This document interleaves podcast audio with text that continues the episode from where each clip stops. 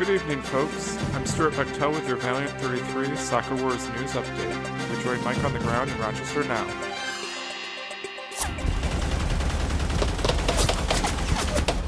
Well, Stu, the front line of Soccer Wars have really escalated here.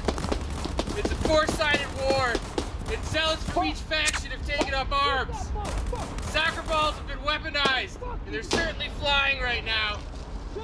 Shin guards just aren't enough for the carnage. Just pure carnage. It's shocking scenes here. The lines have been drawn, and all sides have resorted to trench warfare. Possible secret alliances are imminent. It's hard to tell what makes it so proud, but one thing is certain. Blood will definitely be spilled. Fucking ridiculous. You are listening to the Valiant 33 podcast with Mike and Stu.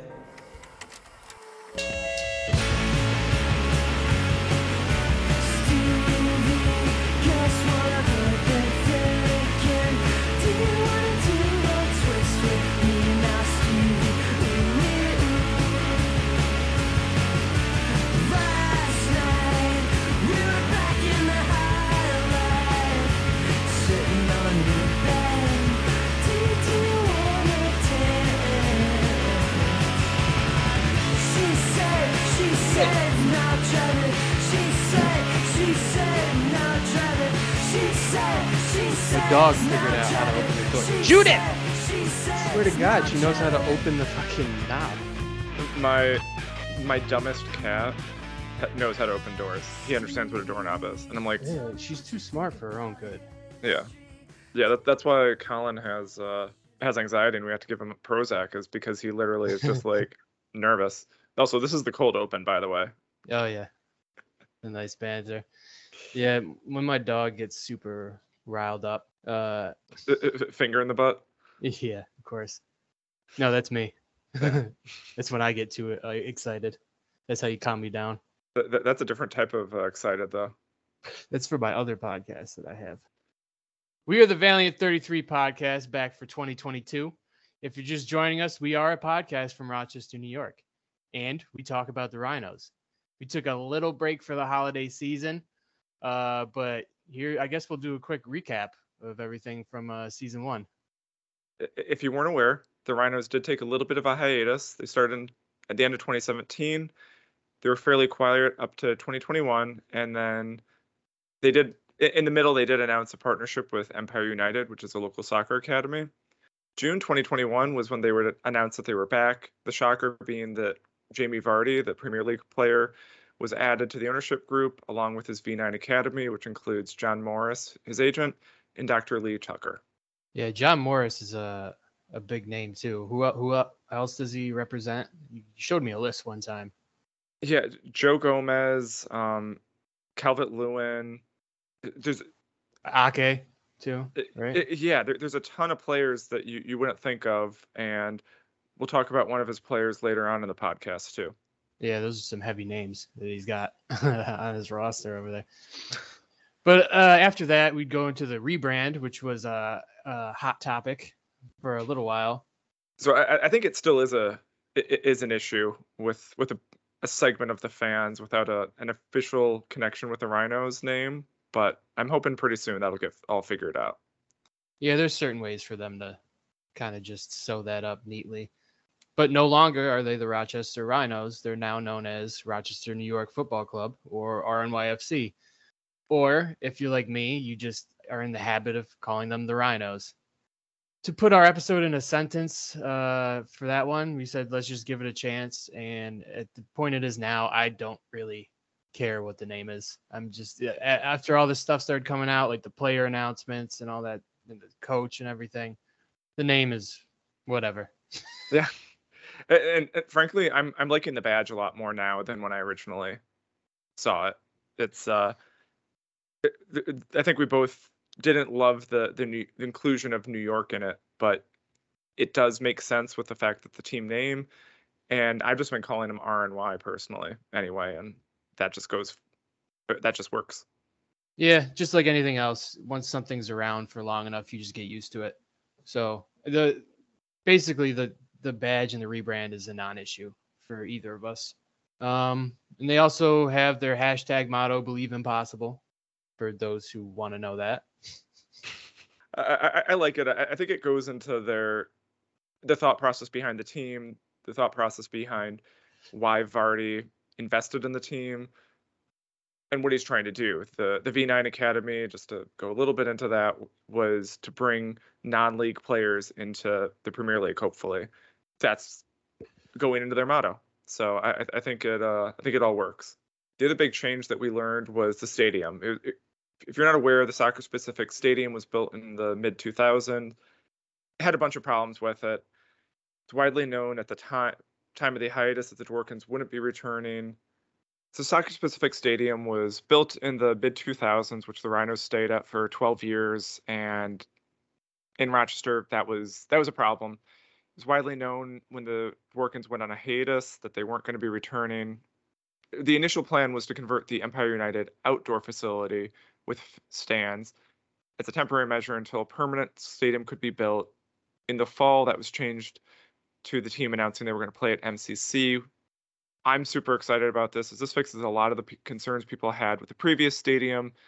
It also allows them to build in the right facility and they don't have to invest a ton of money in a spot they know they're not going to be as the, the Empire United is a great field for an academy, but for a pro team, there's probably a million or two of money that would need to be thrown into in there to put 5,000 seats, for example. Yeah, I'm I'm happy that they're starting small. They kind of took some of the lessons from playing in a stadium that was built for MLS with 13,000 seats. They're starting small with 1,500. Uh, I think that's a smart move. And then when it sells out, you could add more and more, and you you kind of know from there what the capacity should be at the permanent stadium. So, Yeah. uh, yeah, I'm happy with the move uh, to MCC. Um, and there's plenty of stuff to do around bef- there before and after the games too, which is a huge bonus. December was a big month with two big announcements. They we finally got the league that we were joining, which is MLS Next Pro. If you don't know that by now, uh, now you know. Um, and we're the only independent team in there, which is a big deal. All the other teams are affiliated with D1 MLS teams, except for us. We are independent. And we also announced the manager selection of Bruno Baltazar as the coach. He's a former assistant coach at Nottingham FC in the EFL Championship. He has UEFA Champions League experience. He's an exciting prospect. He's a young, hungry coach, attacking, no nonsense. That's what we're looking for right now. I, I think everyone can agree they'd rather win a game five four than one zero, and I think that's that's the type of game he's going to play. And you can tell by some the the players we've signed so far that that's exactly what he wants to do. But we'll get into that a little bit later on. So to start off, now now that the recap's done, to start off this new season of the podcast, we're gonna go into those player signings. But first, uh, we're gonna talk about the league and the, the kind of structure and rules of MLS Next Pro and why that is different than any other league in America, regardless of what division it's in. Yeah, so there was a really great athletic article written a few weeks ago that detailed a lot of the a lot of the aspects we thought but weren't weren't sure of. Um, one aspect that I think is under underappreciated is that player contact player contracts are going to be owned directly by the club themselves, not the league. This does make it much more of a independent league, even though it is affiliated with MLS. I think this takes away the argument of oh, it's just a reserves league. There's also no salary cap. That means no maximum and no minimum. The big aspect there is this means that they can bring in college players and not affect their college eligibility.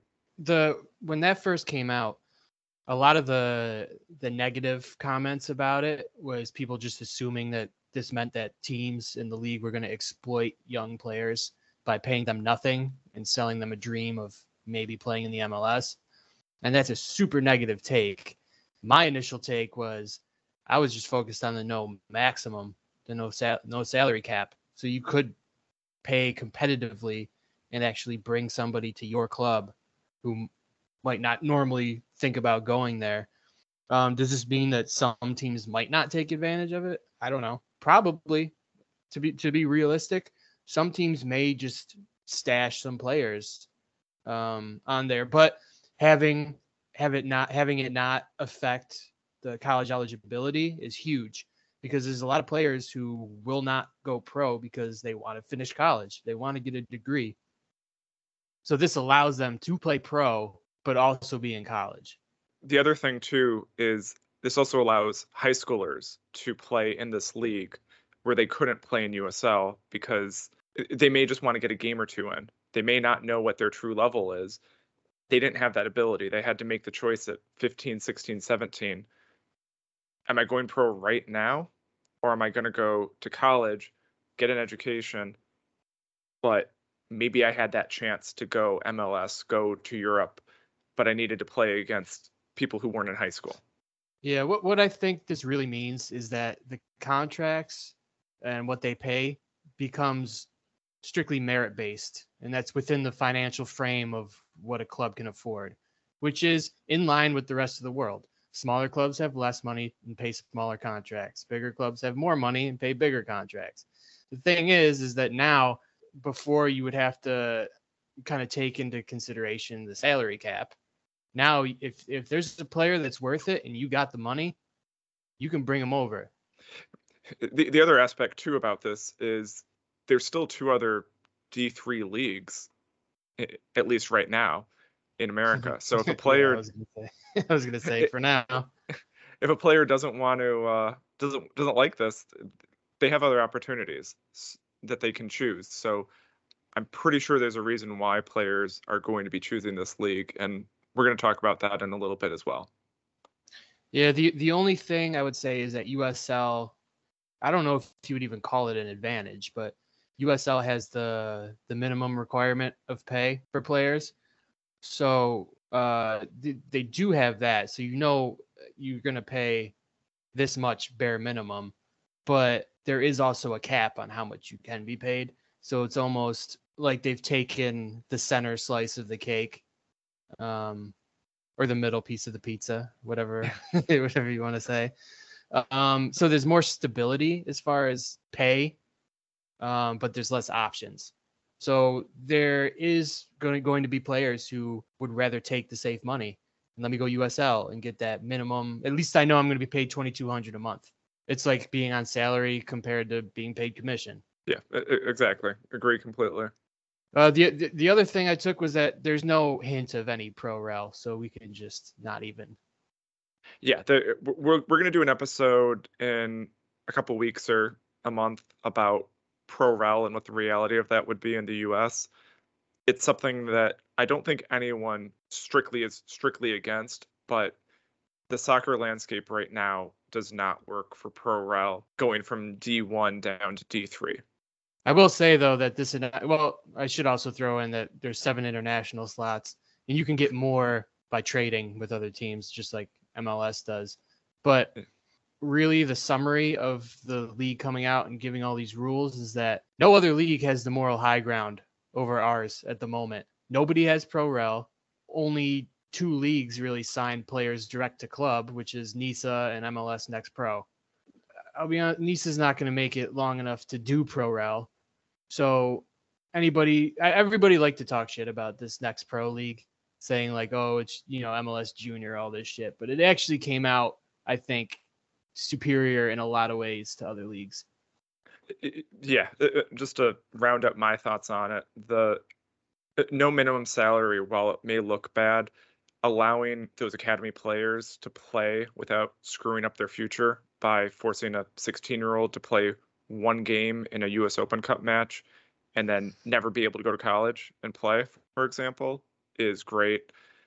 Being able to bring in players from potentially the the main roster for half a season to recover and still be paying them their MLS salary is really useful. And I, I think it's just it's a good good groundwork for what a D three team should be. And I, I have a theory that I mean it's not even my theory. A lot of people are saying this that MLS is trying to build their own pyramid. They have D one, they have D three now. It's only a matter of time before they slip a D two in there. D3 will remain the way it is now, but it will be all the two teams, MLS two teams. And then the D2 is once they get enough independent teams in that league, those will be the the Division 2 teams.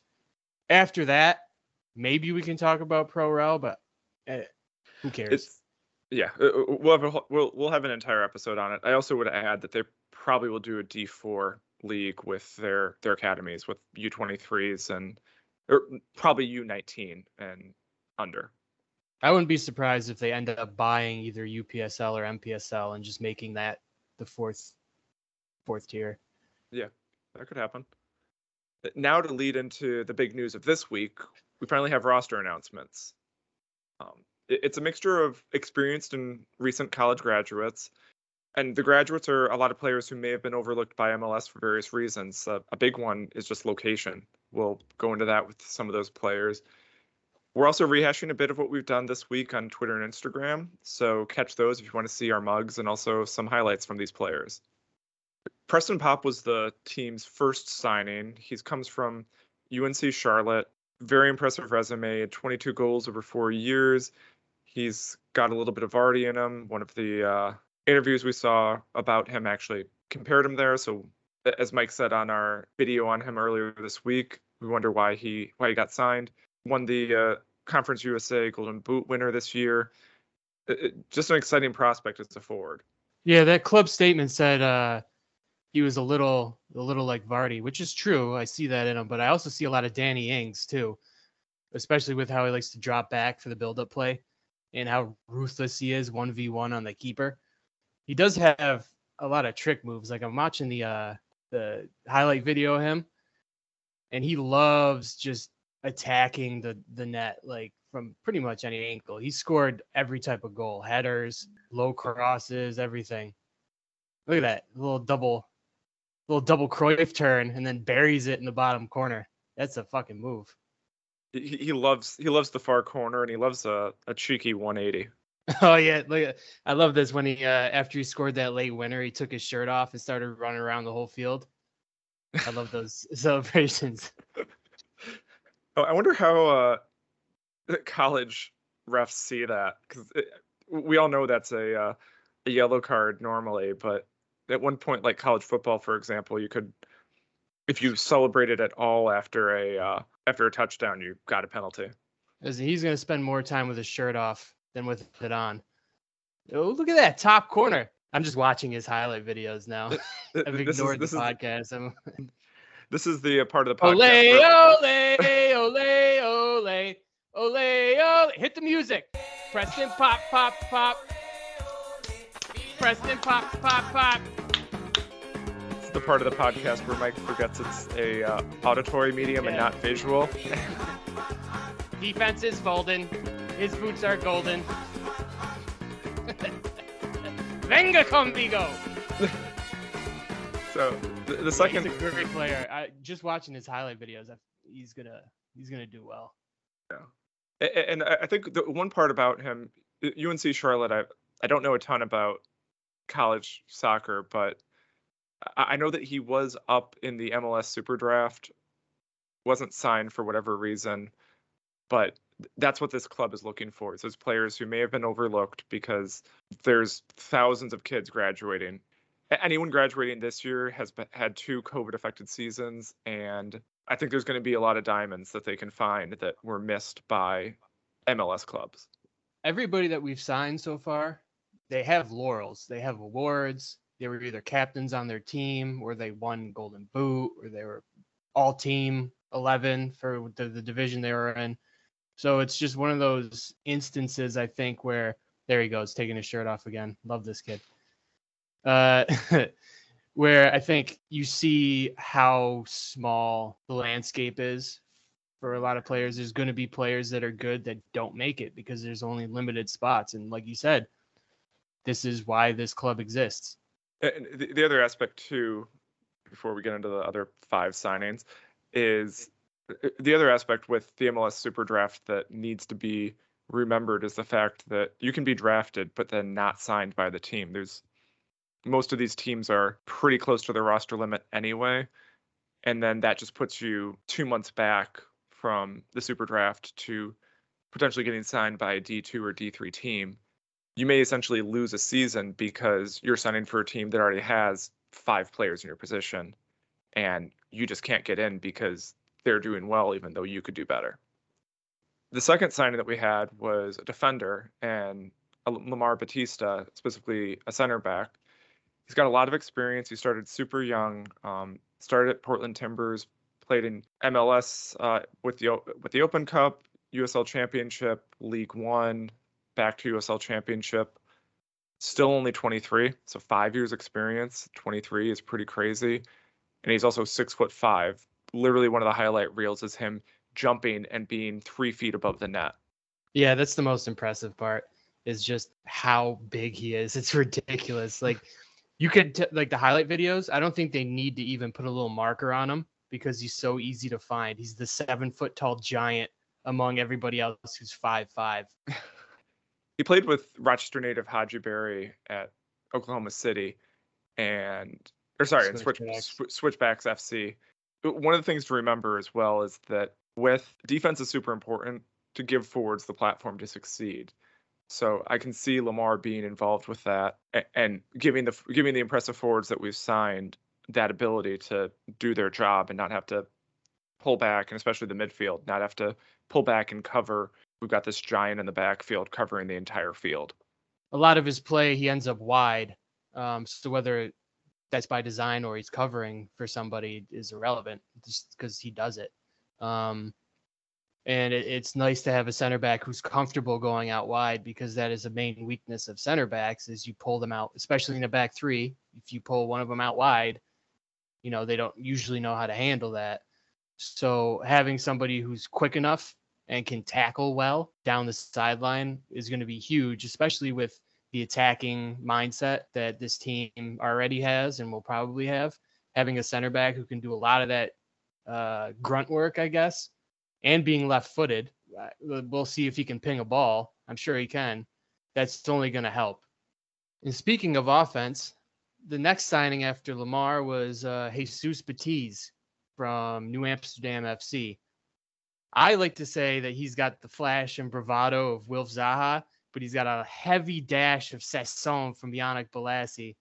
And I think he's best as an inverted winger, especially from what I've seen, because he's got that nice left foot.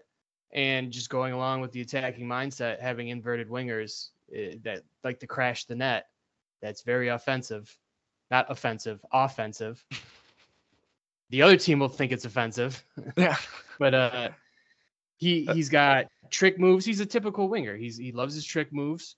Uh, he's quick, and he can put service in too. He's not all about cutting inside and ripping a shot. I've seen him lay up some nice crosses, and I think he's going to do well bouncing back and forth uh, between the touchline and the center.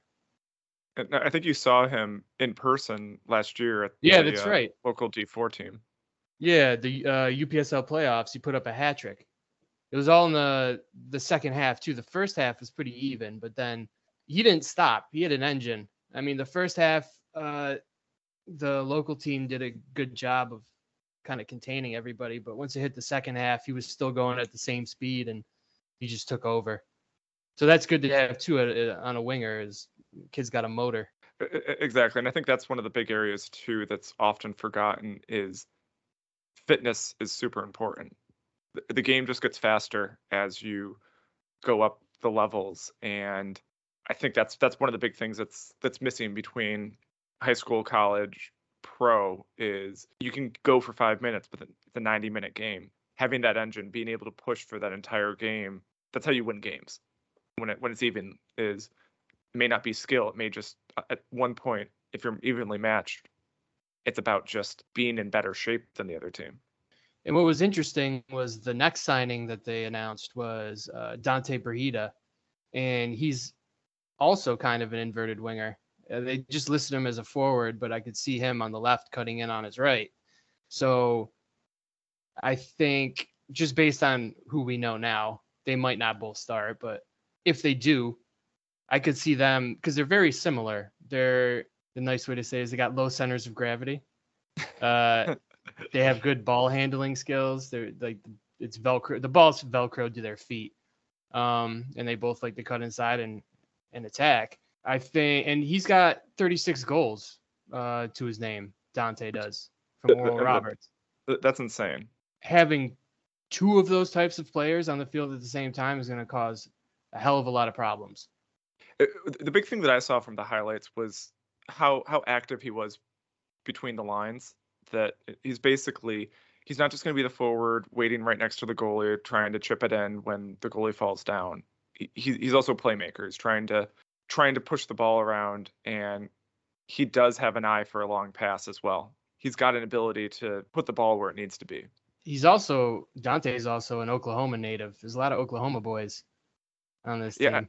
I, I, I think we've found found a niche with an area where soccer may not be the most popular sport. With I mean, everyone knows American football is loved in Texas, and that's just going to go to Oklahoma as well. So we, we may not have as many scouts there as what, or others may not have as many scouts there. So I think that's where we're finding some of these players and, and getting them when they may have been overlooked, which is part of the whole idea behind the V9 Academy, as I've said probably eight times so far this episode. well, the next announcement comes from about as far away from Oklahoma as you can get, and that's Ed Williams. So if if you're not aware, he's currently signed to Doncaster Rovers. We we've got him on loan. Moved up the English non-league ladder. Last club was Kidderminster. Kidderminster. Mm-hmm. Well, last club was Kidderminster. They just played today, actually.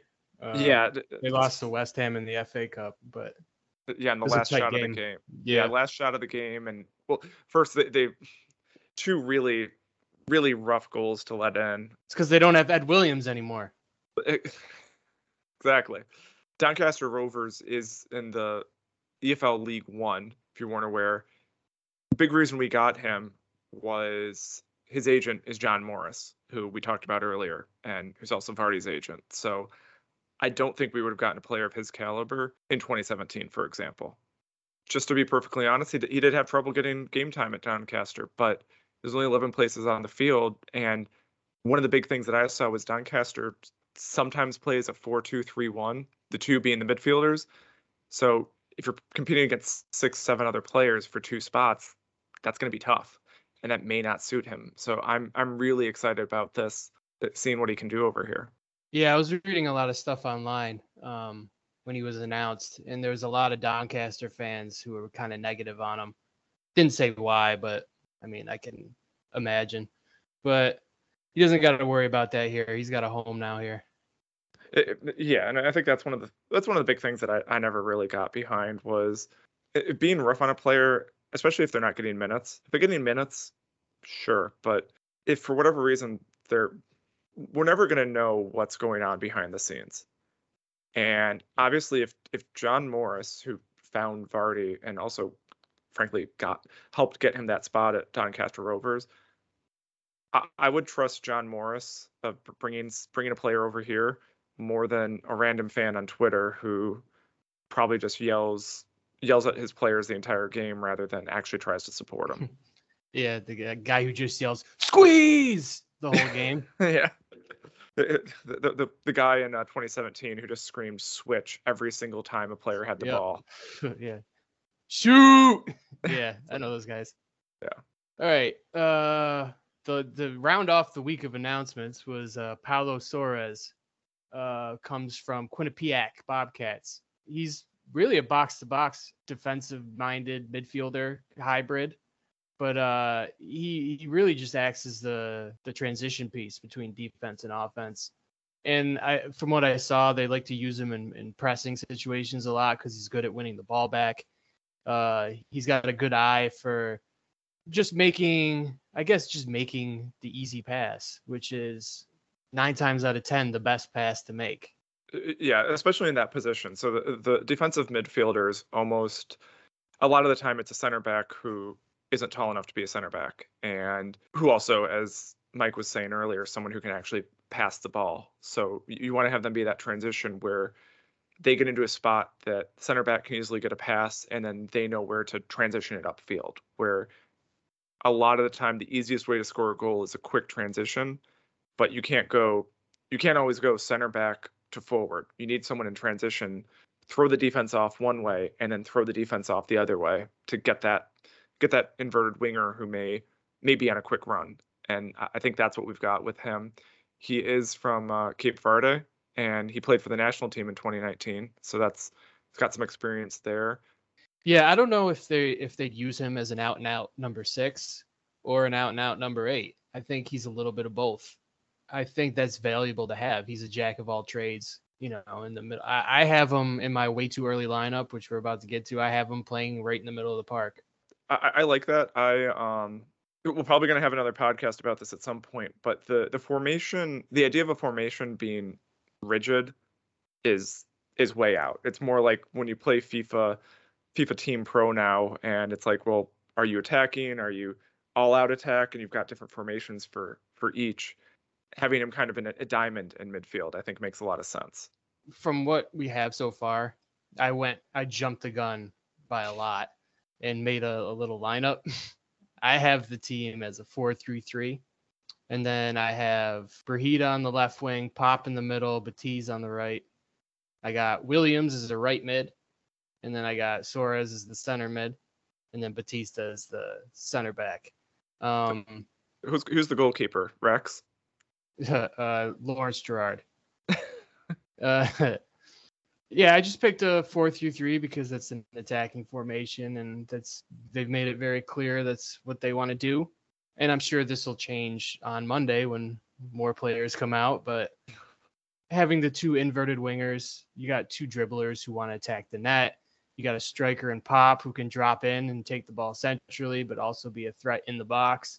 I, you know, I think that's a, a solid guesstimate for right now. I, I could see them possibly doing four three two one with Popp up front as a striker. Brigida coming in to uh, shore up the center a little bit, but yeah, I, I, I think it's. I think I, I think three is probably a little bit more traditional and a little bit easier to at least start off with. As I was saying, the the formation isn't set in stone either. Oh yeah, four. I mean, all these lines four three three, four three two one, like it's all loose a loose frame. Like nobody ever plays a rigid anything. It's all fluid. The lineups are really just for nerds like you and me. Yeah, I, I guess the, the, one thing I'm hoping that that Bruno can bring in, and I, I suspect he can, is uh, making sure that we're covering the middle of the field. That was one of the big big issues that we had in 2017. There'd be five in the back, one in the middle, and then four up front, and there'd literally be like 40 yards of free space in between it was pinging back and forth, but it was more. We basically had one striker that year, and he would lose the ball, and then they would just waltz up the field. So having something in the middle is going to be important, and making sure those. If we're doing four four three three, those wingers have to go up the field a bit. Center backs need to stay back, but m- basically making sure that we're we're covering the entire field and not just two segments of it. Right, and those were two different like opposite ends of the spectrum as far as coaching philosophy. Bob Lilley was he wants a one nothing win. He wants to get the goal early and just hold on to it and play defense for the rest of the game. From what I've been piecing together about Bruno, that's not him.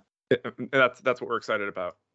Really, the, the other thing that I, I pulled from all this, all these player announcements, is that we're living in an age that makes this so easy to do for player info like back in the day, like before Instagram and Twitter, like we really didn't get that much on players. But like last night, I couldn't sleep, so I was just scrolling through Instagram, looking at profiles of athletic men, as I do. and like you can just you can get pieces of their personality already. You haven't even met the kids. Like I know, I know Paulo Soares has a large roommate who doesn't care when he's doing keepy uppies in his living room. like in, in one Instagram, like the guy just walks right past them, like doesn't even care he's he's doing it.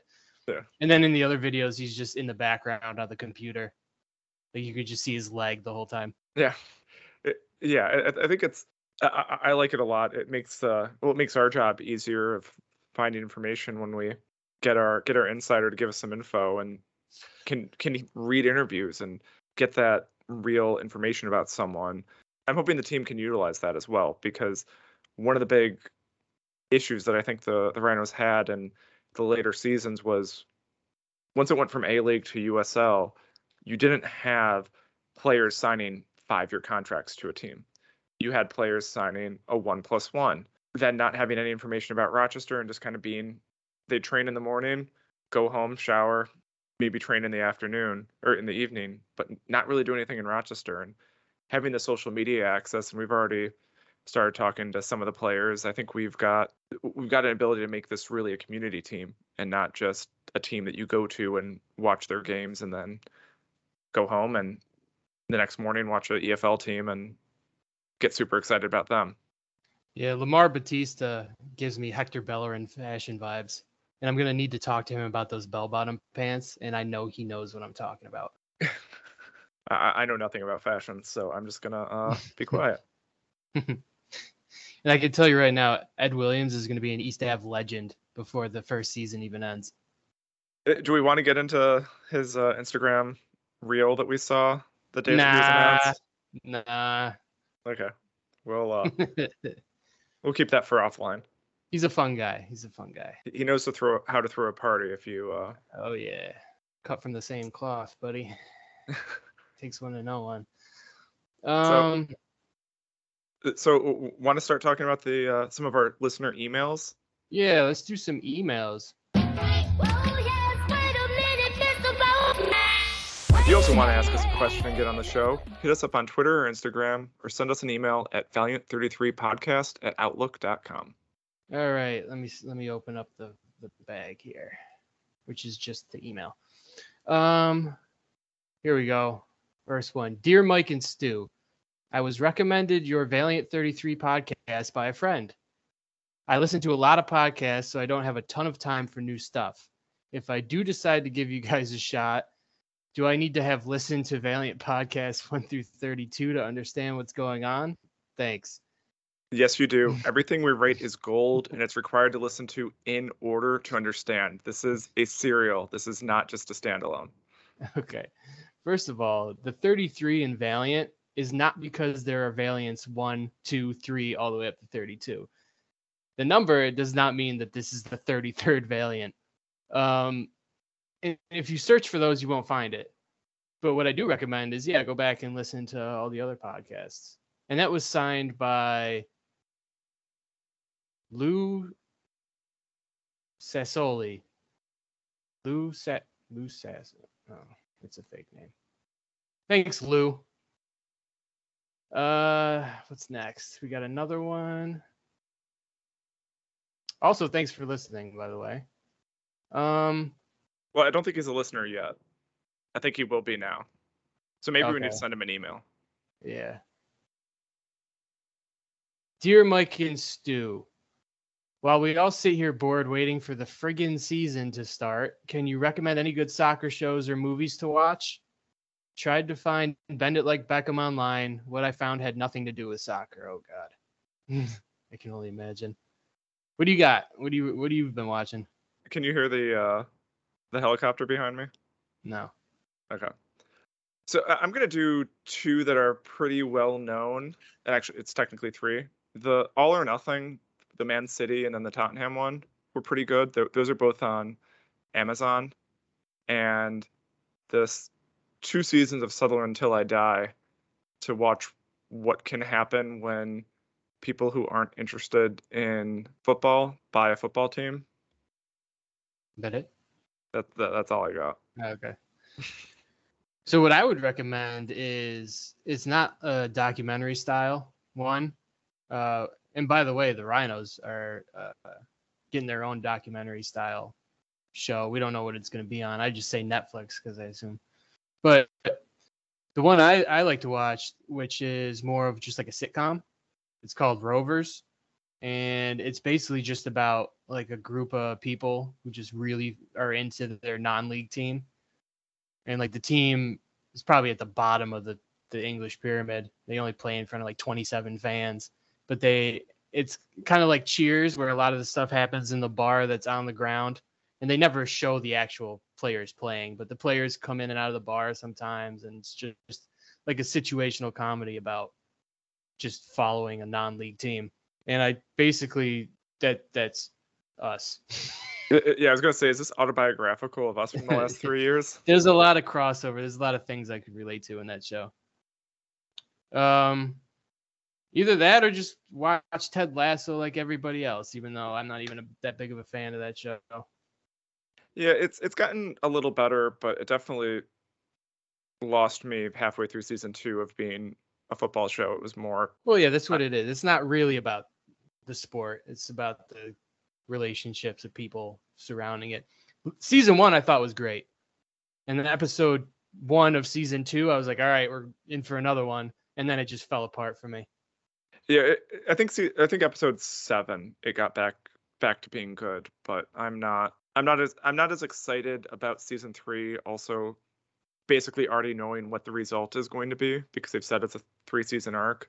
COVID did beautiful things for that show, just like Tiger King. Tiger King's not even that good of a show, but it was just came out in COVID. Uh, So that's yeah, why it's popular.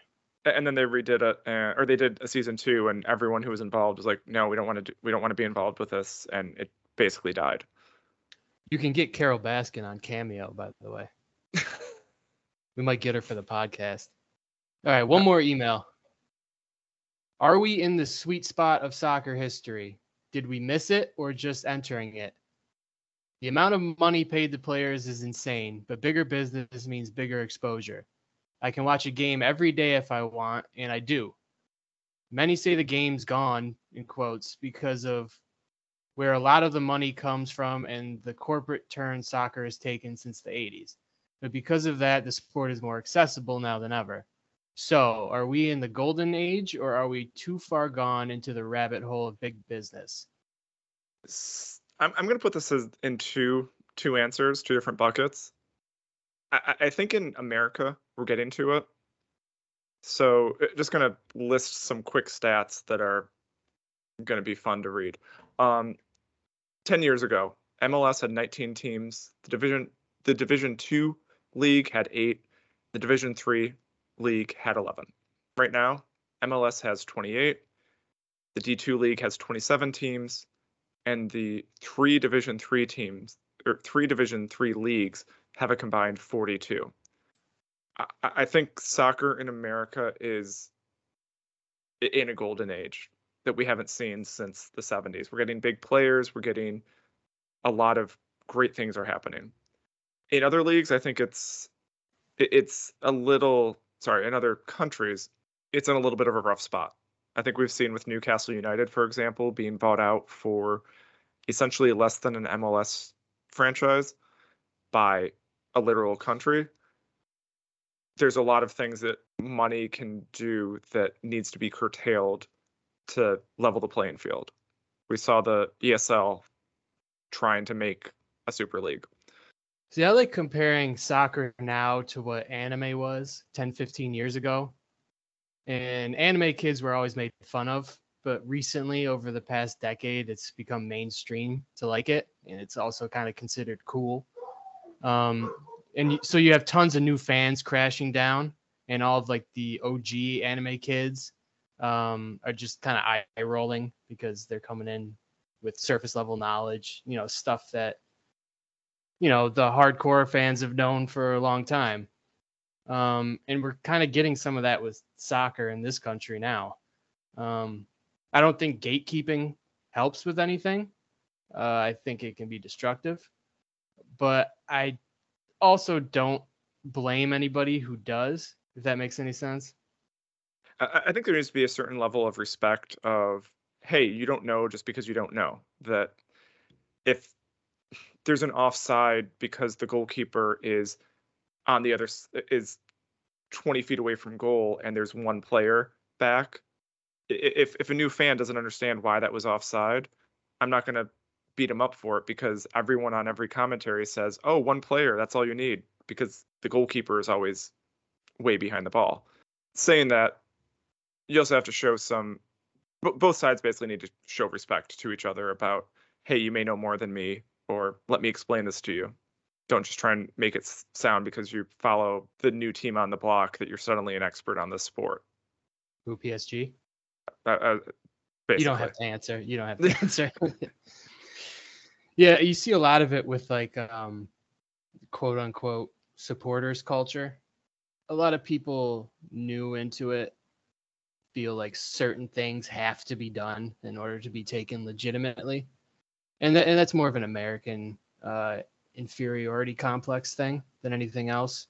Like if you don't do X, Y, and Z, you're not a real supporter, which I don't subscribe to at all. I, I mean, you can have varying degrees of being a supporter, and it can come out in all diff- different types of ways. There's not a blueprint for it, but I, I do see a lot of that where that's where you get a lot of like song copying or you know people basically cosplaying as English fans. You get a lot of that. There's certain songs that I think work, but there's also certain songs that every team has just because. And I, I don't see where that's useful. Um, I, I would question certain supporter groups. I'm not going to name any of if they're actually helpful, if they're actually doing anything. Um, one of the aspects that we've talked about is for the Rhinos is not just trying to go to a soccer team and make it all about us, which I think is the big problem. It's going to a soccer team, trying to create a community, but also helping your community. We've already had fundraisers. We've already done. We have plans for this year of things that we can do on this podcast, things we can do in a supporter group to help the Rochester community through soccer. And a lot of it seems to more be about I'm going to start a supporter group and I'm going to make it all about me. So you have to come to me for whatever. And if you don't, then you're not a real fan.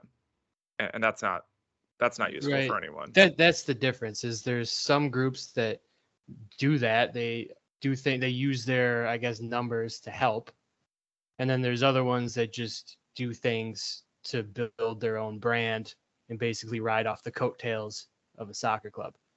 Um, and there's some in between, but that goes back to the original question: the sweet spot of soccer. Did we miss it or are we entering it?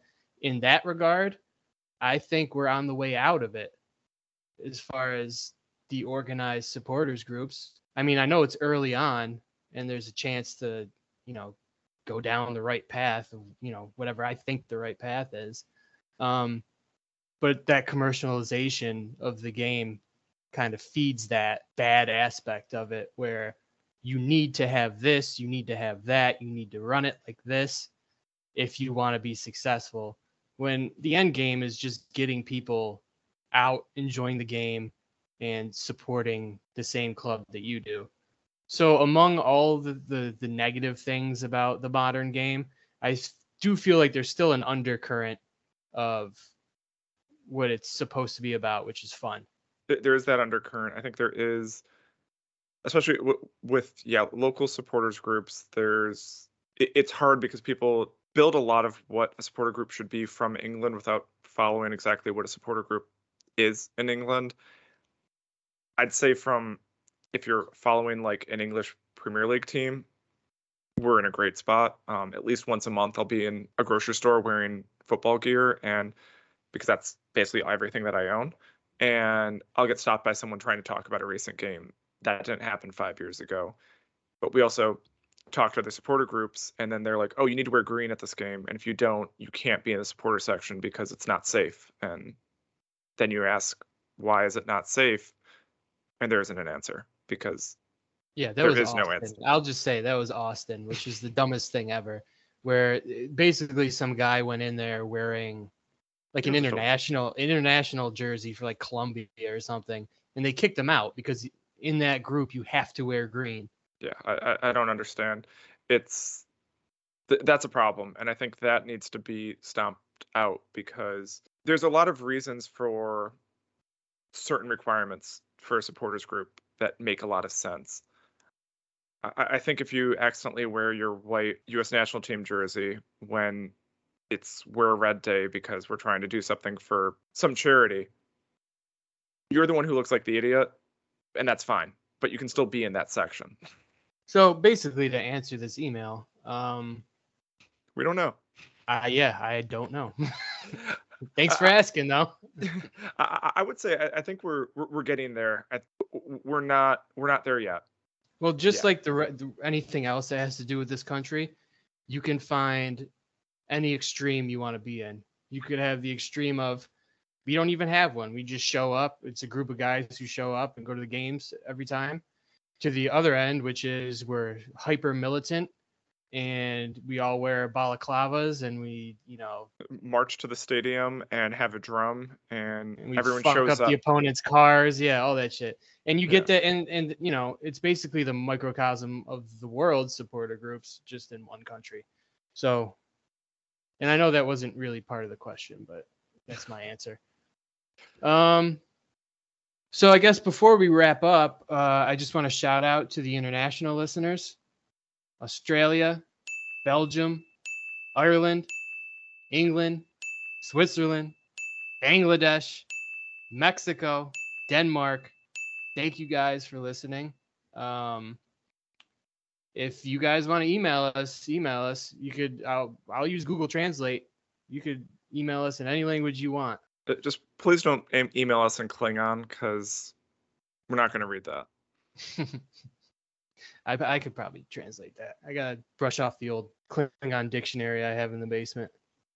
Oh yeah, which I I, do. I do have that by the way. I went That through a phase where kinda- I was trying to learn Klingon. I was just really into uh, Star Trek for like a couple months, and I would just that's all I would do is well I was unemployed at the time, but I would just I would sit on the couch with like a, a giant lip of dip, drink orange juice, and just watch Star Trek.